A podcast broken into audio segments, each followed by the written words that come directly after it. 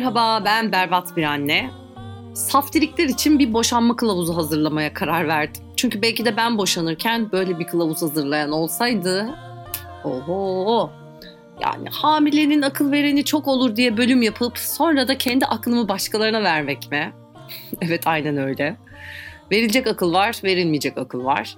Ben bu podcast'i kendi deneyimlerimle şekillendiriyorum. Yani çok söylenenlerin arasından yanlış bulduklarımı da hiç söylenmeyenlerin arasından aslında söylense ne kadar iyi olur diye düşündüklerimi de ince eleyip sık dokuyorum. Lütfen içiniz rahat olsun.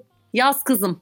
Benim anne adayları ve annelere tavsiye fırlatanlarla ilgili genel şikayetim hep aynı ezberleri söylüyor olmaları. Söyleyecek yeni ve gerçek şeyleri olanlara bu kulaklar sonuna kadar açıktır. Ver bakayım altına kaşe imza yapayım. Heh. Dolayısıyla bam güm gireceğim şimdi. Çünkü aklımdan çok şey geçiyor ama fazla uzun bir bölüm olmasını da istemiyorum. Net ve anlaşılır olsun ki hap gibi yutun yani. Karar aşamasıyla başlayalım. Sonuçta bir uzman değilsek de hepimiz mutsuz anne mutsuz çocuk denklemini kafamıza vurula vurula ezber ettik. Bir çocuğun mutsuz bir evde büyümesindense idare eder bir evde büyümesinin evla olduğunu biliyoruz. Bakın mutlu bir ev demiyorum. 10 üzerinden 7 mutlu olunsa zaten şu koşullarda insan daha ne istesin? Bence boşanma kararı verirken insanın başta kendiyle tanışması gerekiyor. Gerçi bu evlenme kararı vermeden önce geçilmesi gereken bir aşama ama artık buralara kadar geldiyse konu ne yapalım zararın neresinden dönülse kardır deyip insan bir dönüp kendine bakacak yani. Kendine itiraf edecek. Ben ne kadar yaşıyorum? Ben kimim? Ben ne istiyorum? Ben ne istiyorum sorusunun cevabı tabii böyle ağızdan çıktığı kadar kolay bulunmuyor. Ama işte bu noktada da ben ne istemiyorum sorusunun cevabı devreye giriyor. Onun cevabını bulmak daha kolay çünkü. Buranın altını çizin. Ben ne istemiyorum önemli. Tabii insan rutin çekirdek aile olmaya ek olarak geniş aileleriyle kaynaştığı, bütün hikayesini karşılıklı ıcık cıcık bildiği, ay birlikte çiş yapıp diş fırçaladığı kişiyi kolay bulmuyor. Bırakması da zor anlıyorum. Hatta yine Marriage Story filmine gideceğim. Orada finalde Scarlett İşkomuz'un kucağında çocuk var diye boşandığı kocasının eğilip ayakkabılarını bağlayıverdiği süper doğal bir an vardı mesela. Oh hey,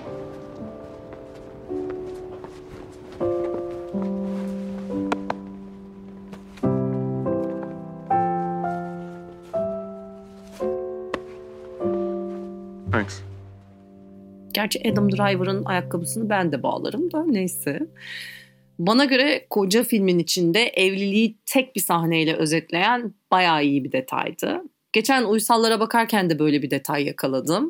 Orada stres altındaki eş bir anda böyle patlayıp düşüncelerini organize edemeyip bir dakika ya bunların hangisi benim düşüncem, hangisi kocamın düşünceleri, bu tepkiyi veren ben miyim, kocam mı, ben hangisini hissediyorum falan diye böyle kafayı yiyordu. Yani bir sorsanıza kendinize evliler tepkilerinizin, kendiniz hakkındaki düşündüklerinizin, olaylar hakkındaki yorumlarınızın hangileri gerçekten tam olarak size ait, hangileri koca bireylerinkine? Şak, tokat gibi bir gerçek. Yani ilginç bir bütünlük tabii hayat arkadaşlığı yoluna çıkmak biriyle. Sınırların, renklerin, sıvıların, kültürlerin, anıların, karakterin ilginç bir şekilde birbirine geçmesi. Böyle garip ve zehirli bir yakınlık işte yani evlilik kurumu. Boşanmak da bu yakınlıktan vazgeçmek evet.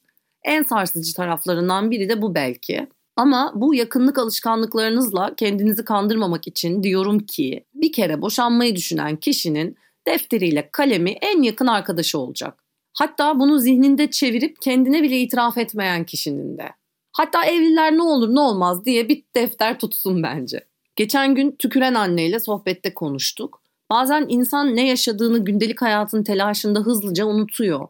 O yüzden evliliğin veya eşin yaşattığı olumsuz işte duygu ve durumları hatırlayabilmek için belki bir süre not tutmakta fayda var ciddiyim. Üzerinde anlaşılamayan bir şey olduğunda, işte sizi üzen, yaralayan, duygularınızı istismar eden bir durum yaşandığında, şuraya bağır çağır kavga edip insanlıktan çıkıldığında diyelim. Detaylarıyla o durumu not tutarsanız hiç değilse sağlıklı bir karar verebilmek için düşünürken sizi rahatsız eden şeyler neydi Yaşamaya devam etmeye değer mi, değmez mi? Çat diye büyük resmi önünüze koyabilirsiniz. Pasif şiddet var mı, yok mu, ak göt, kara göt orada iyice meydana çıkar canım. Açar açar bakarsınız. Akabinde o büyük karar verilip iş hukuka intikal ediyorsa bu defa dönüp özellikle Single Life ünitesinin ilk iki bölümünü dinleyerek arada gülerek anlatsak da 3 aşağı 5 yukarı o koşullarda bir hayatı kaldıracak bir karakter misiniz? Bunu anlayabilirsiniz. Eğer tam emin olamazsanız o ne diyor'nun karakter testlerinde bir deneyin isterseniz. Kesin buna göre bir testi de vardır.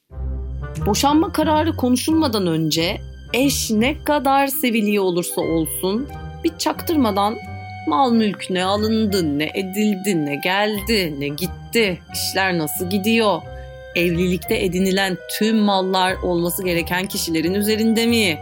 Hello diye bir kontrol yapılması bence şart.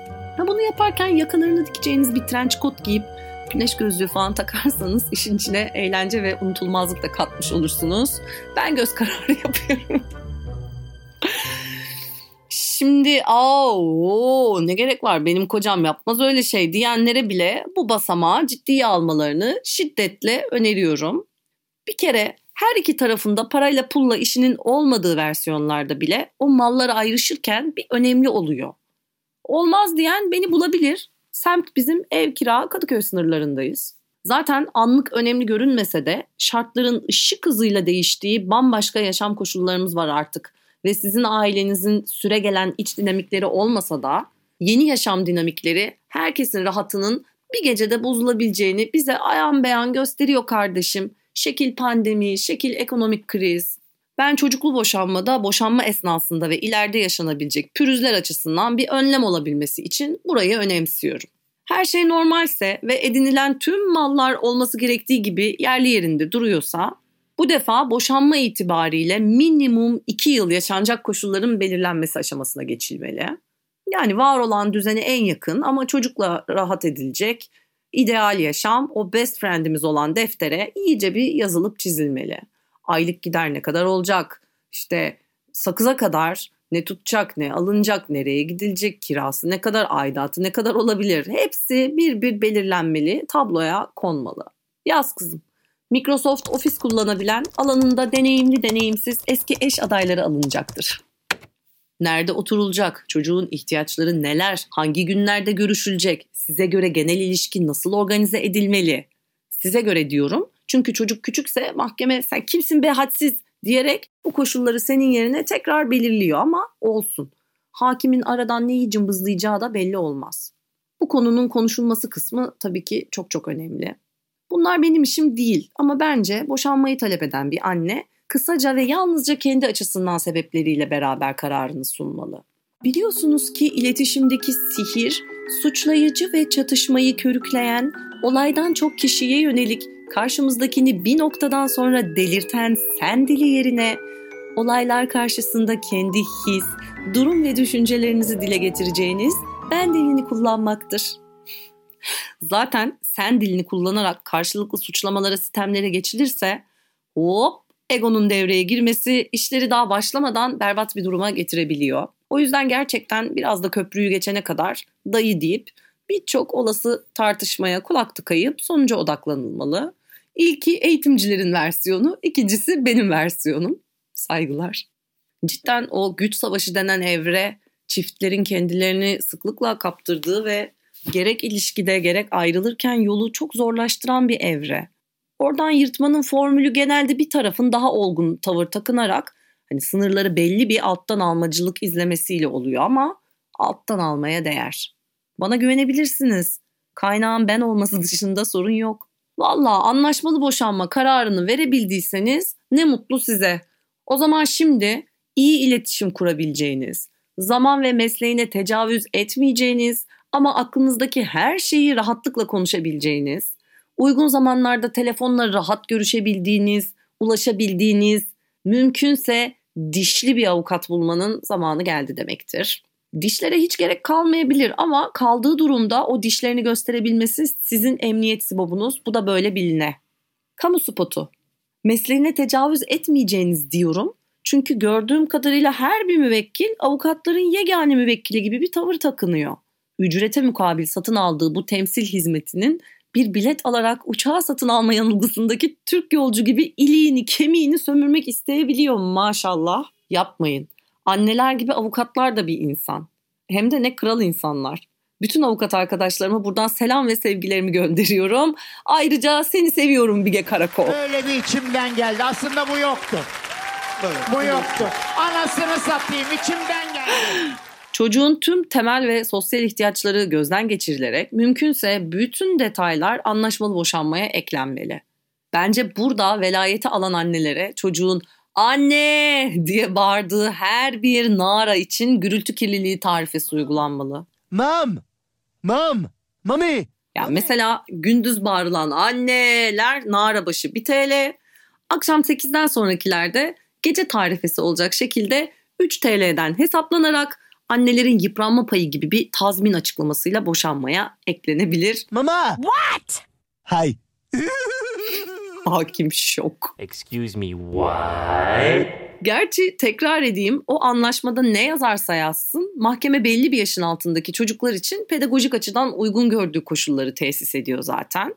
Ha ondan daha azını yapmak, yazandan az görüştürmek vesaire mahkeme kararına uyulmadığından ötürü suç. Ama tabii daha fazlasını göstermek annenin inisiyatifinde oluyor.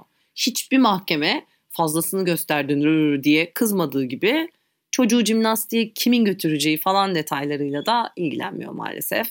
Kardeşim burası Türkiye. Her şey survive etmek üzerine. Boşanmalarda da kuralları belirlerken hayatta kalınabilecek minimum standart koşulları gözetiyorlar. Anlatabildim mi?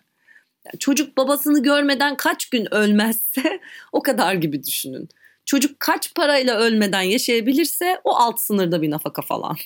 Neyse yani yüzlerce detayı olan bir konunun yalnızca ana hatları belirleniyor. Do you understand me? O yüzden sizin kendi aranızdaki anlaşmada bu detayların bile yazması yarın öbür gün sorumlulukların tamamını size iteleme ihtimali olan babaya karşı insanın elini bir nebze güçlendirir diyelim. Ve geçelim esas meseleye. Bak sakın ama sakın ölümü görün ben bir kuruş istemiyorum yeter ki defolsun gitsin diye çocuğun nafakasına dair bir haktan vazgeçmeyin. Evet kızlar now we are talking. Ya yani çocuksuz boşanmalarda ortak satın alınan mallar dışındaki taleplerle ilgili kafam karışık. Hani benim bir talebim olmazdı muhtemelen. Neyse şimdi olmadık bir yorum da yapmak istemiyorum. Ama çocuklu boşanmada nafaka konusunda yapılan egosantrik bir yanlış çocuğun bütün ihtiyaçlarının eşek gibi sizin sırtınızda kalmasıyla sonuçlanabilir. Ne olur kimse bunu aklından çıkartmasın. Ve çocukların masrafları da azımsanacak gibi değil. Eskidenmiş o tencere kaynıyor bir tabak daha konulur sofraya hani ne olacak bilmem ne kafası. Tabii ki bu bile çok ender aileleri kapsayan bir çıta ama genel bir rakam vereyim. Çocuğun aylık masrafı okul dahil minimum 7-10 bin lira arası. What a fox! Ya yılların telaşlarda bu kadar çabuk geçeceği aklınıza gelmezdi diyor Behçet Necatigil.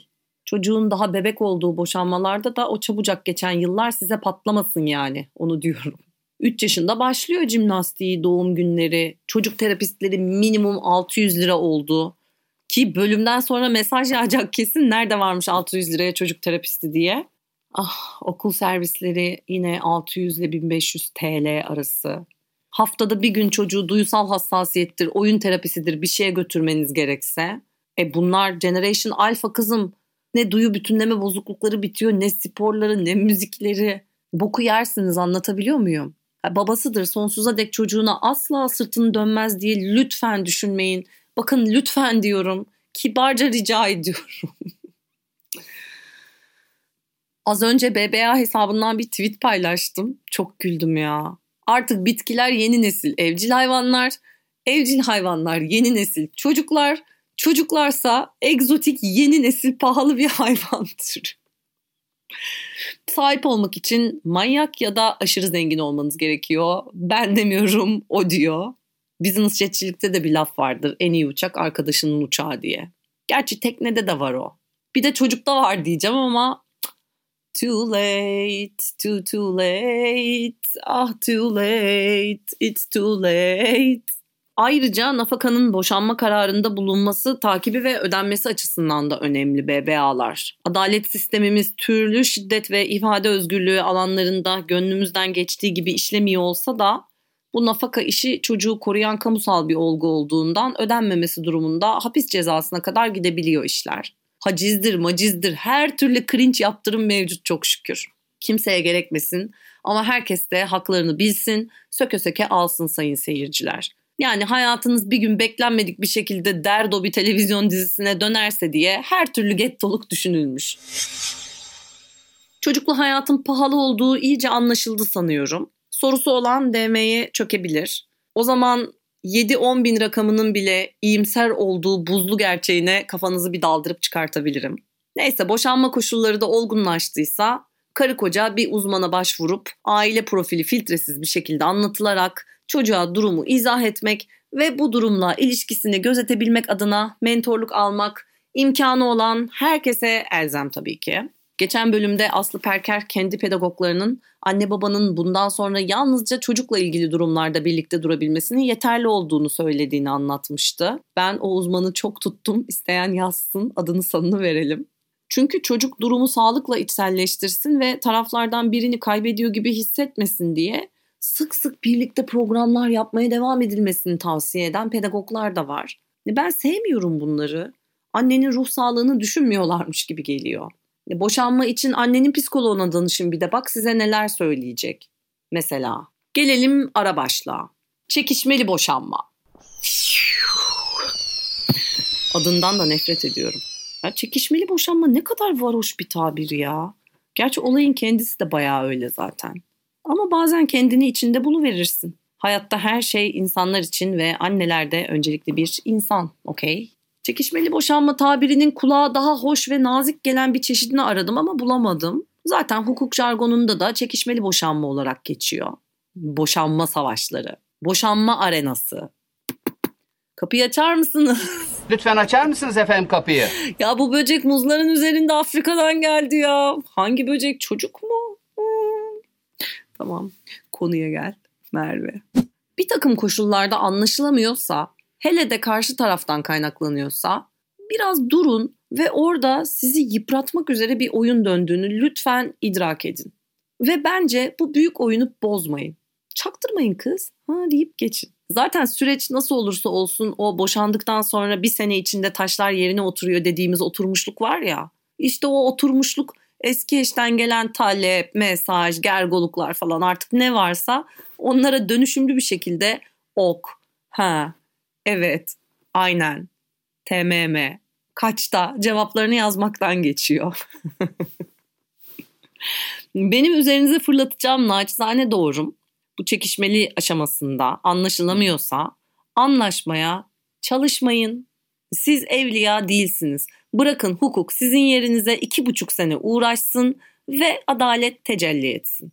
İnsan sabretmek istemeyebiliyor, anlıyorum. Ama böyle çekişmeli boşanma ihtimallerinin köprüden önce son çıkış alınıp anlaşıldığında tarafların birbirine ızdırap verme girişiminin bir tarafın öfne uğraşacağım be diyerek kesip atılmasıyla dinmek bilmez bir öfkeye dönüştüğünü gördüm. Maalesef. Üzer yani. Demek istiyorum ki bir kurtulun, pir kurtulun. İki buçuk senenize mal olacaksa da olsun. Zaten boşanma devam ederken özgür bir kadın olacaksınız. Çünkü karşı taraf hıncını almayı bitiremezse hayatınızın geri kalan o muhteşem yıllarına ve gerçek özgürlüğünüze musallat olabiliyor. Maalesef her zamanki gibi olasılıklar dahilindeki en söylenmeyen gerçeği söylüyorum sevgili BBA dostlarım. Yani siz bütün asaletinizle yakanızdan silkeleyip atarsınız ama o kene gibi yapışıp sürekli problemler çıkartarak hayatınızı provoke edip bitmeyen hıncını almaya çalışır. O yüzden ay ben iki sene ne yapacağım demeyin ve iki senenizi feda edin. Bu feda edilebilecek iki sene için çok uygun bir söz biliyorum. Eski kocam rı rı rı mansplaining yaptığı anlarda hep savaş zayiat ister derdi. Öyle mi alay komutanı?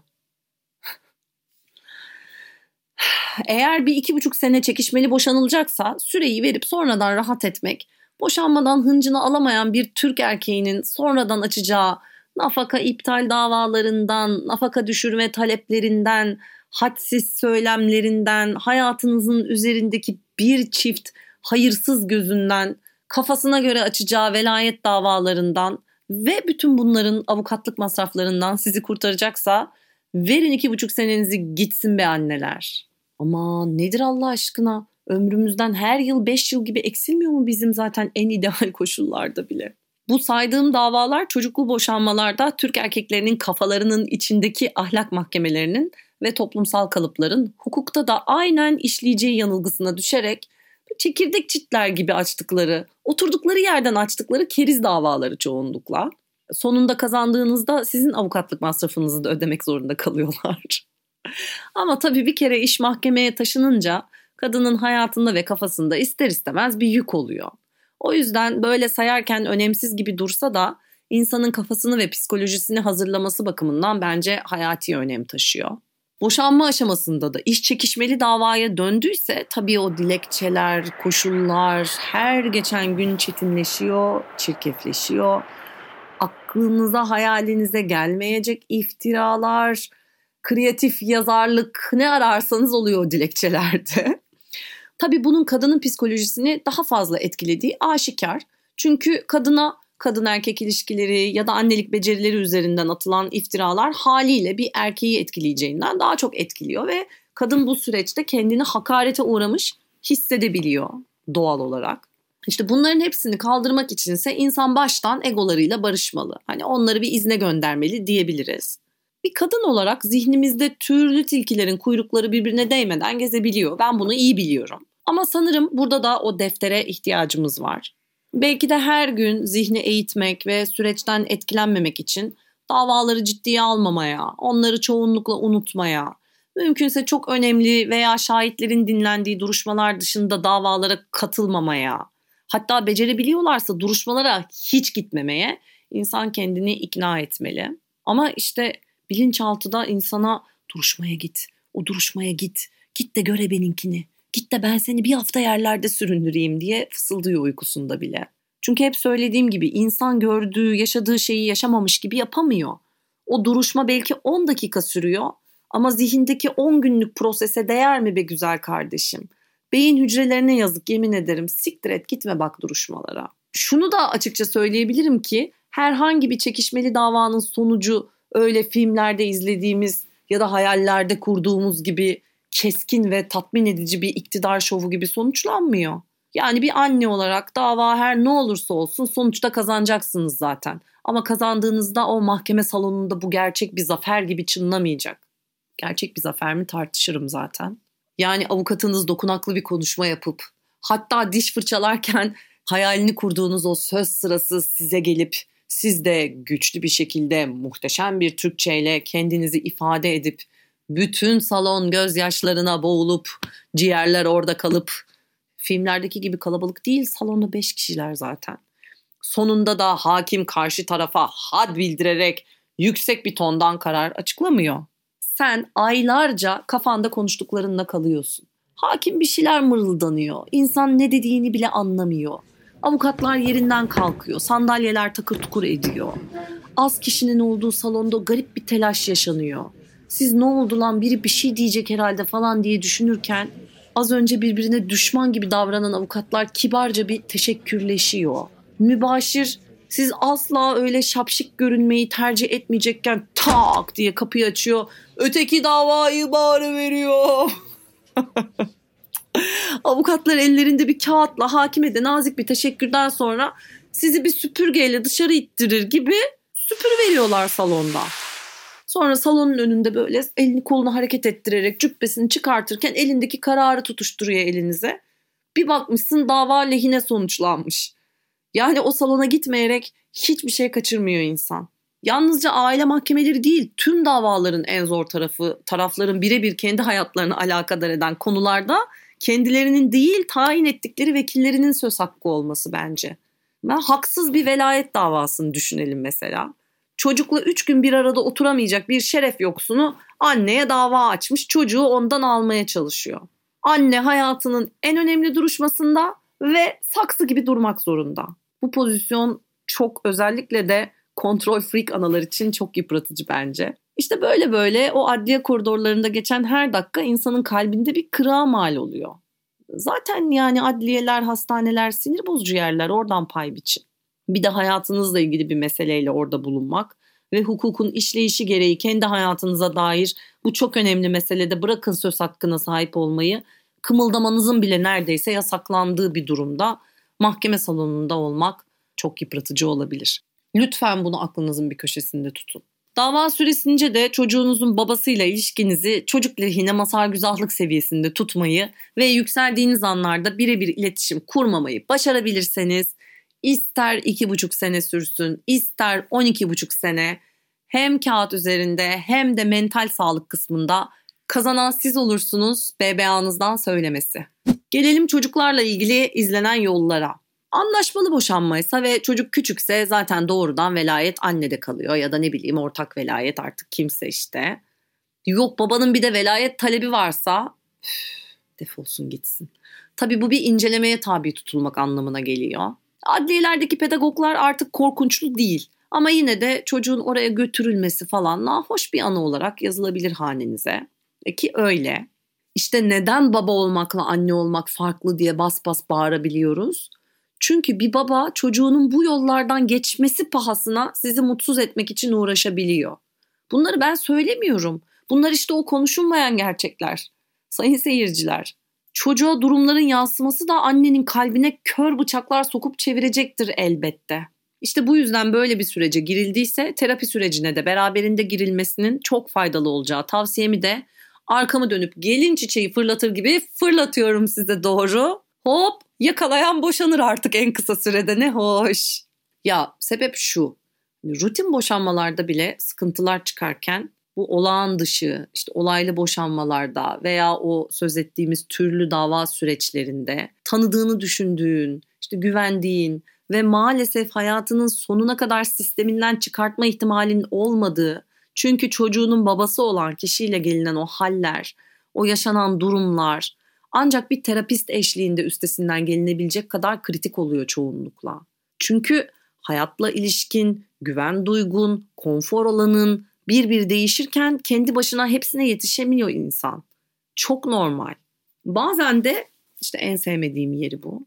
Bir süreliğine olduğun kişi olmazsan sürece katkıda bulunabileceği anlatılıyor insana. Yani genellikle avukatlar işlerini şansa ve Altın Mimir'in bölümde çok güzel açıkladığı o deneyimsiz karar mercilerine bırakmamak adına daha boşanma aşamasında kendilerine gidildiğinde işte sosyal medya hesaplarınızı bir sorgulayıp var mı acaba nasıl paylaşımlarınız var falan tehlikeli paylaşımlar varsa kaldırılmasının uygun olduğunu söylüyor. Kime göre tehlikeli? Neye göre tehlikeli anasını satayım? Çok gıcık oluyorum ya.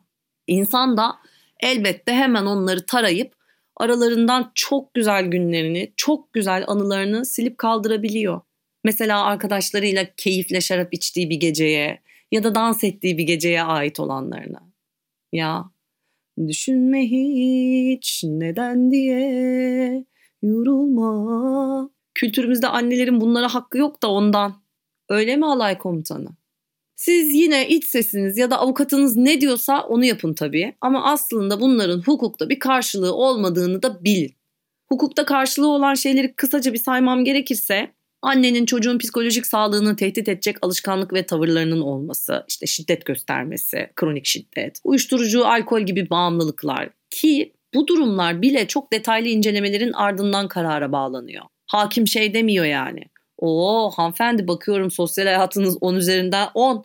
Ne tiyatronuz bitmiş, ne sinemanız bitmiş, ne tatiliniz bitmiş. Vay vay vay arada cumartesi akşamları meyhaneye falan da gidiliyor. Ama tabii insanın bu güzel anılarının kendisine hedef alan birer kurşuna dönüşmesi bence içeride çok yaralayıcı. Tam da bu yüzden terapi diyorum işte. Çünkü aslında insanın kişiliğine ve yaşantısına yapılan bu saldırılar yenilir yutulur gibi değil sayın seyirciler. O kurşunlar sıyırsa bile iz bırakabiliyor. It is what it is hocam.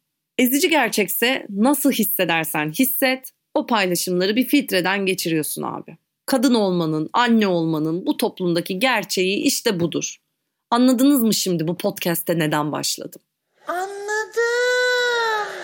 Ve böyle olduğu için o kadar üzgünüm ki. Bütün bu çifte standartlar ve duygusal yüklerin arasında hayatlarının normal bir şekilde devam eden tüm annelere sevgiyle sarılıyorum. Eksik bıraktığım bir şey var mı emin olamıyorum. Takıldığınız bir yer olursa sosyal medya hesaplarımız berbat bir anne. Yazıp sorun var ne diyeyim orada boşlukları tamamlarım. Ha boşanma gerçekleştikten sonra karar kesinleşiyor falan. Davadan yaklaşık bir ay sonra resmen boşanmış oluyorsunuz. Nüfusa bilmem ne otomatik düşüyor artık. Bu işlemler çok kolay. Gidip çat diye kimlik değişiyor ve gelsin yeni hayat. Hadi bakalım bebeğinize bir iyi hayatlar öpücüğü verin. Oh bir sonraki bölümde görüşürüz. Bye.